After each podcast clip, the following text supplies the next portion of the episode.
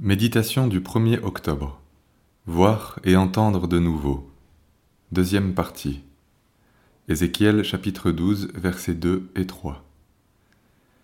Fils d'homme, tu habites au milieu de la famille de rebelles qui ont des yeux pour voir et qui ne voient pas, des oreilles pour entendre et qui n'entendent pas, car c'est une famille de rebelles.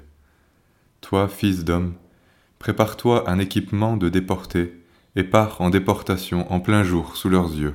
Peut-être verront-ils qu'ils sont une famille de rebelles. Prions.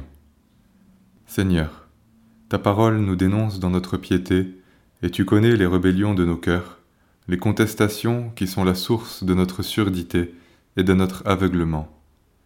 Tu sais, Seigneur, combien nous sommes humiliés quand les hommes qui cherchent la vérité n'entendent pas et ne voient pas quand nous sommes pour eux comme une source trompeuse. Nous leur mettons l'eau à la bouche, et nous les laissons sans eau. Ils demeurent dans leur soif et leur désarroi. Seigneur, nous ne sommes capables que de cela si tu ne nous visites, si tu ne nous révèles ta parole et n'ouvres nos yeux et nos oreilles. C'est pourquoi nous te prions, nous qui avons cru et qui sommes attachés à la vérité biblique. Révèle-nous ta parole à nouveau, afin que nous puissions la comprendre, l'entendre, et que nous puissions voir ce que les yeux de chair ne voient pas. Nous te prions, Seigneur, de nous libérer du péché, du péché de notre peuple. Purifie-nous de cette philosophie de contestation et de révolte qui a fait notre vie et qui a modelé notre âme. Nous abandonnons toute révolte et toute contestation. Fais de nous des hommes et des femmes qui t'aiment et qui agissent par l'Esprit.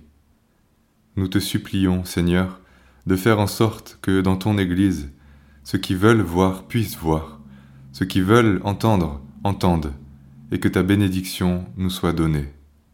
En Jésus-Christ, ton Fils, notre Sauveur. Amen.